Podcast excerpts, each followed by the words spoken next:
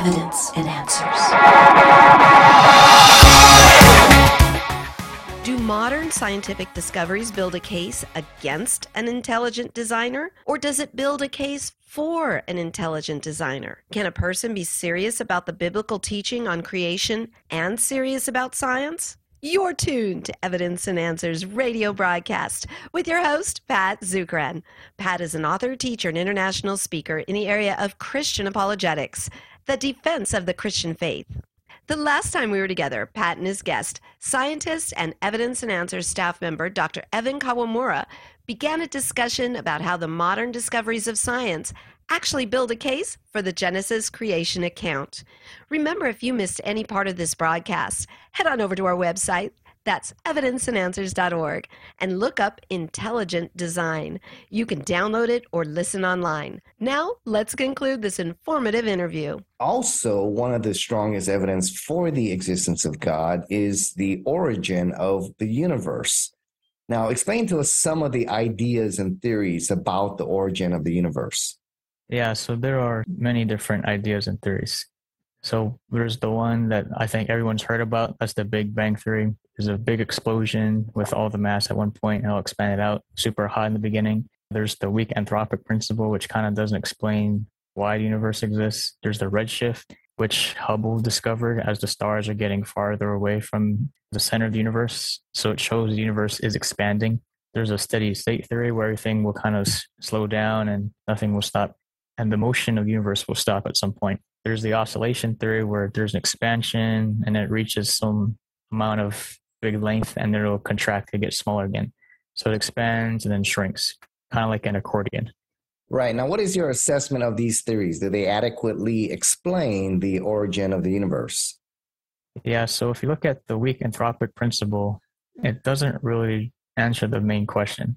So it basically says that the universe might be observed and is limited by the fact that our observation requires existence of observers or people. So it's impossible to observe a universe that does not allow the existence of observers. So only a universe that allows existence of observers could be observed. But it's kind of like, well, I mean, you can observe a universe because it has observers, it has us inside of it, it has life. But it doesn't really explain why life exists. So it's kind of confusing and circular. It doesn't really answer the question of, well, how come the universe is finely tuned? It kind of just avoids the harder and deeper questions. It's sort of like if you were to bake a cake for someone's birthday. You can gather all the ingredients, you measure them exactly at the right proportions, you mix them all together, you throw it into the oven, you bake it. Then after it comes out, you might add frosting, other toppings, and finally you have a birthday cake and you get it ready for everybody to eat they enjoy it, they ask you for the recipe because they want you to know how did you make such a delicious cake? And then you would say, well, it just exists and it's delicious because you saw it, you ate it, and you knew it was good. But you didn't really answer the question of what's the recipe. So, of course, your audience, the guys who ate your awesome, delicious cake, they're left disappointed and confused that they didn't get the recipe. When you did have the recipe, you could have told them. So you really help them out and you give them the answer. You didn't also mention like how your recipe was finely tuned to get all the right ingredients to give them that delicious birthday cake. And so now they don't know. So they're like, why was it so delicious? What were the ingredients? Where can I find the recipe? Because I didn't get it. And then, of course, the same thing for the universe is why is the universe finely tuned? What is the origin of life? So it doesn't really answer those questions. Uh, you mentioned another one here, the steady state theory. Know, explain that one to us in more detail and why that is not an adequate explanation for the origin of the universe. Yeah, a long time ago, it was an alternative theory to the Big Bang Theory, but it's now obsolete by even the secularists. So it st- states that the universe is infinite. It's some amount of constant, and it doesn't have any large scale changes over time. So it allows small scale changes like the birth or death of a star. And it, of course, allows new galaxies to be born. And so it has to maintain some average distance between galaxies, and that's going to be constant. And so there's different regions universe at any point of time, and they're all kind of at this constant value or constant average density. And so there's an average density of the universe, an average distance between galaxies, an average brightness of galaxies, and then the speed that the galaxies are moving away varies at some distance. But this is not really viable anymore because of something called cosmic microwave background radiation, which is an aftermath of the Big Bang Theory. So Stephen Hawking, a very well-known physicist, he buried the steady state theory when he said the steady state theory was what Karl Popper would call a good scientific theory. It made definite predictions which could be tested by observation and possibly falsified. Unfortunately for the theory, they were falsified. So secularist Stephen Hawking said, no, this can't be true. And so if secularists said it, then Christians can also agree with that part. Yes, and then let's take a look at the other one you stated, the oscillation theory. Tell us about that one and why, you know, some of the weaknesses of the oscillation theory. Yeah, so this theory says that universe has an expansion and it also has a contraction. So there's a big bang, an expansion, then at the end it has a big crunch, a big contraction. Like the accordion, it reaches a fixed length, you let go, and then it kind of squeezes, collapses back on itself. So the Big Bang says that the universe was initially tightly dense and super hot before exploding and expanding. And the Big Crunch says the universe will have this massive collapse. But cosmic background radiation shows the universe expanding. So you need like a big freeze or a heat death instead of a big crunch. Everything would be like super cold. But in thermodynamics says that all the energy in the matter universe cannot be created or destroyed. So that kind of matches the big freeze or heat death. So everything kind of changes energy. You get an energy conversion. Everything goes from hot to cold. And so that's okay. But then if you had this oscillation theory, you take like a rubber band or accordion, you have a big bang, it expands, you let go, and it snaps back into a condensed form, the big crunch. Well, if you keep on stretching the rubber band, it's eventually going to break and it's not going to be able to return its original form. So even if this big crunch happened, I don't think it would be good to confirm the theory, and we would definitely not be around.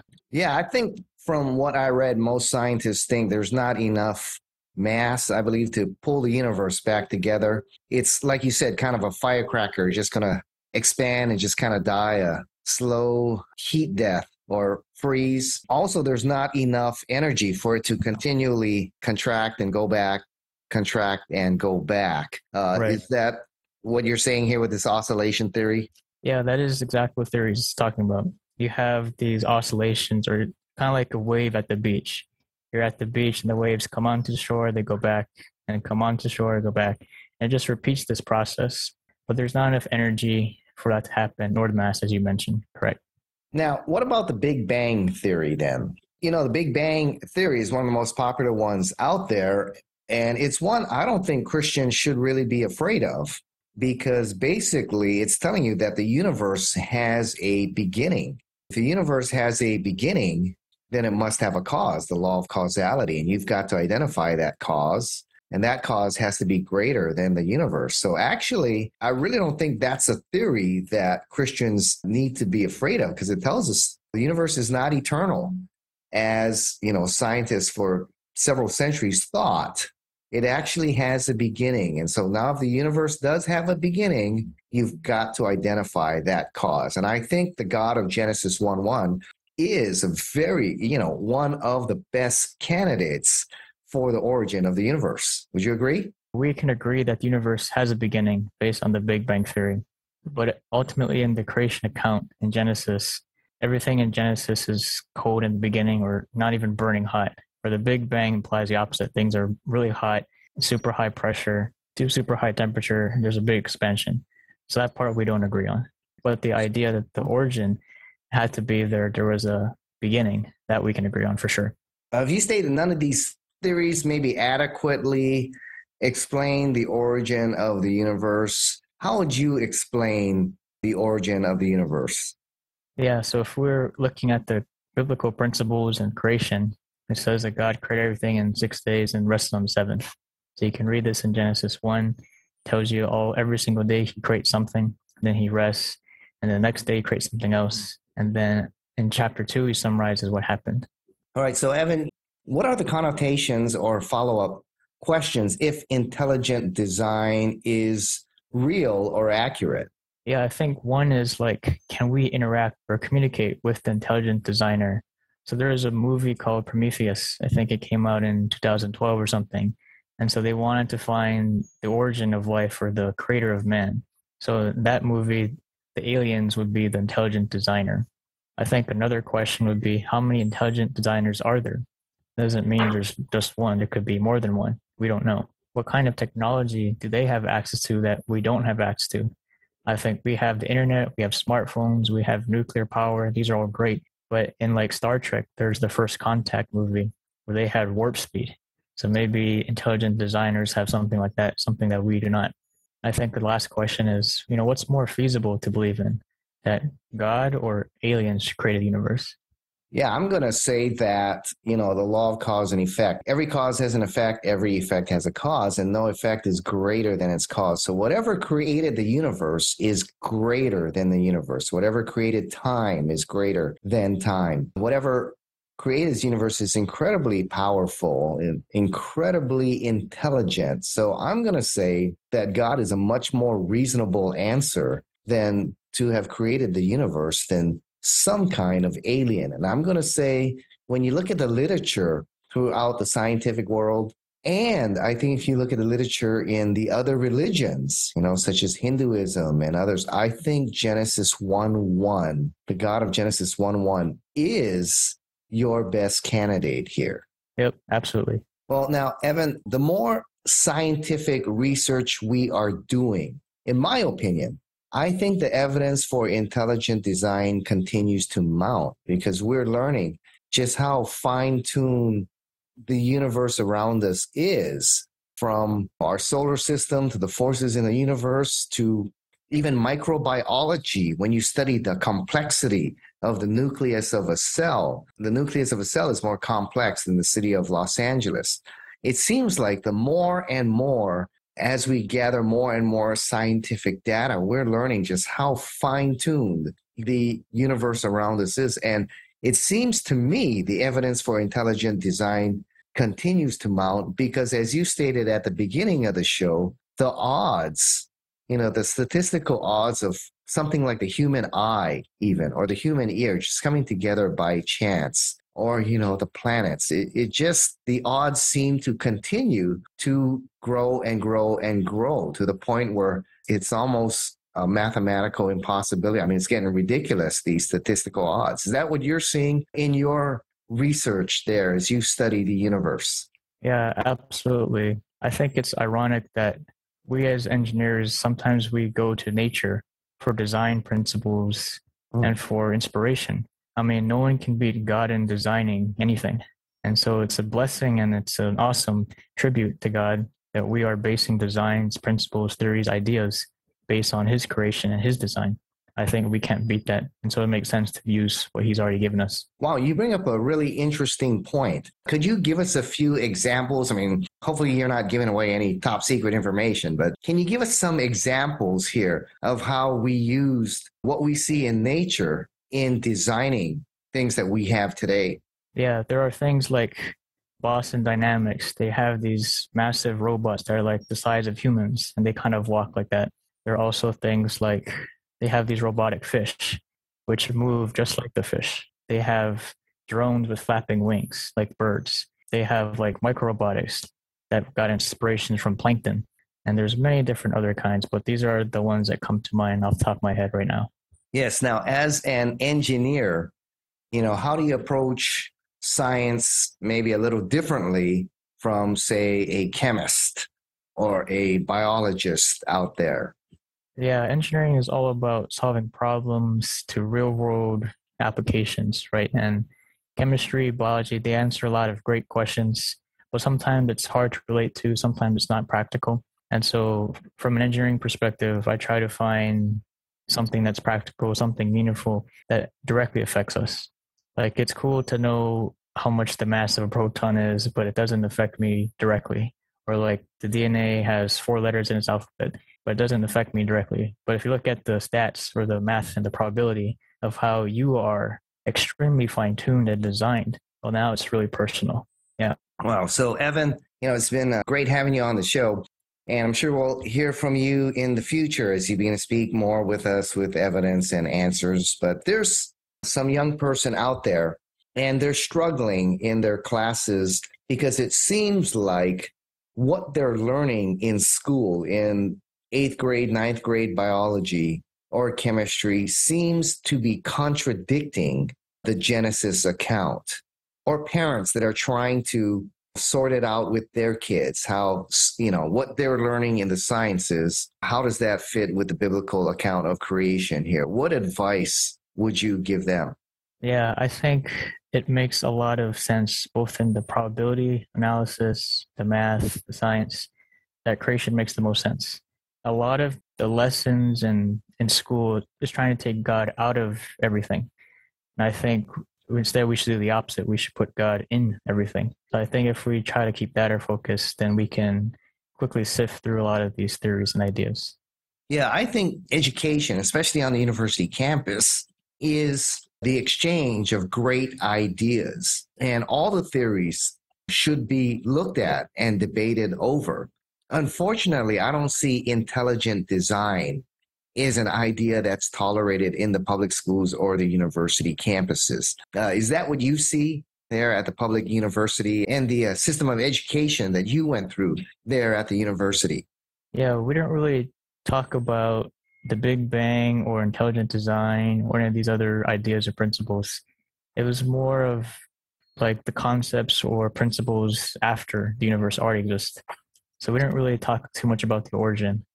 So I didn't have any harder questions for the professors. Yeah, well, in all your studies, really, was there anything in the sciences that really challenged or rattled your faith? Nothing too much, except maybe the fact that the universe is extremely old.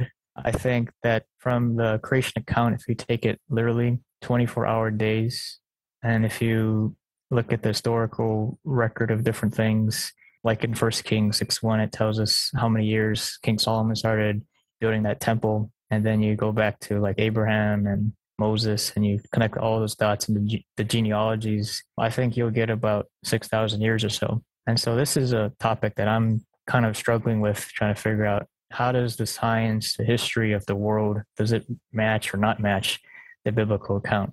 And so I have an idea of how you can put it all together from historical account. But for the math component, it's a little bit tricky. So for example, if you looked at the Hawaiian Islands, they move four and a half inches northwest every single year. And we hmm. know that there's a new island being born right now called Loihi. I think it's south or southeast of Hawaii Island. And so you would say, from just a naturalist perspective, if we go backwards in time, we can figure out how old Oahu is, how old Kauai is, how old Niihau is, because we know the distance between the Hawaiian Islands and that hotspot. And then you would say, well, it has to be millions of years old or whatever. But if there was a big flood that covered the whole world, that might accelerate the birth of the islands. And so I don't know if there's something similar to the universe that has a universe sized event where you can say that maybe there wasn't a big bang, but instead everything was just created super big.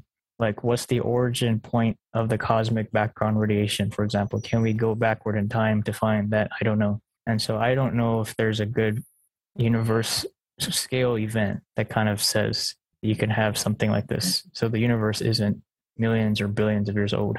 That's something that I'm trying to figure out. So I don't know the answer to that one. Yeah, so you can see at Evidence and Answers, uh, we have various views on the age of the earth. So, as you heard, Evan holds to a young earth creationist position, and we have had guests such as Hugh Ross and Fuz Rana and others who hold to an old earth creationist position. So, you can see that here at Evidence and Answers, we have various views when it comes to the age of the earth. It's a great debate to listen to as we look not only at the biblical text, but the scientific evidence as well. Uh, you know, Evan, one last question. I think it's a popular theory now with Doctor Strange and the multiverse and all these movies coming out about a multiverse. And a lot of theories are saying, well, there are multiple universes out there, maybe millions, and ours happens to be the just right universe. Is that an explanation for not only the how our universe got here, but how it is that it seems so finely tuned, this multiverse theory. Yeah, as far as I know, I haven't heard of any scientific evidence that supports the multiverse theory, but we have seen it in like Doctor Strange, even in Dragon Ball Super. Those of you who watch that anime or read the manga, there's even a Justice League movie that showed many different parallel universes, different kinds of Earths, and there's only one that had life on it. They wanted to destroy that one. This is the animated version. So, yeah, so the concept or the idea is not foreign. I think it's been around for a while. But ultimately, we can conclude that our universe, our Earth, that sustains life is the best one, and intelligent design is still the best answer. Yeah, I think the multiverse, as you said, there's really no evidence that there are multi universes out there. You got any idea how someone could prove that? I don't know. It's going to be extremely difficult. Like, how would you be able to label a particle or someone from another universe? So, like, I mean, I have no idea because we have our own DNA. Can you figure out the DNA code of somebody else from another planet? I don't know. I think that's extremely difficult. One, because we don't know what their universe is like. We only know what ours is like. We only know what our constants of our universe are like. And so if their constants are different, then I don't know, it's going to be very difficult.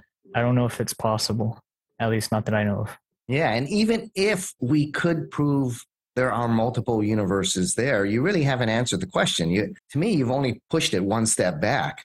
What began all those universes? So you still haven't answered the question. You've only pushed it back one step. Do you see it that way? Yeah, it's kind of like when Edison created the light bulb. He had many different trials, but he found only one that works.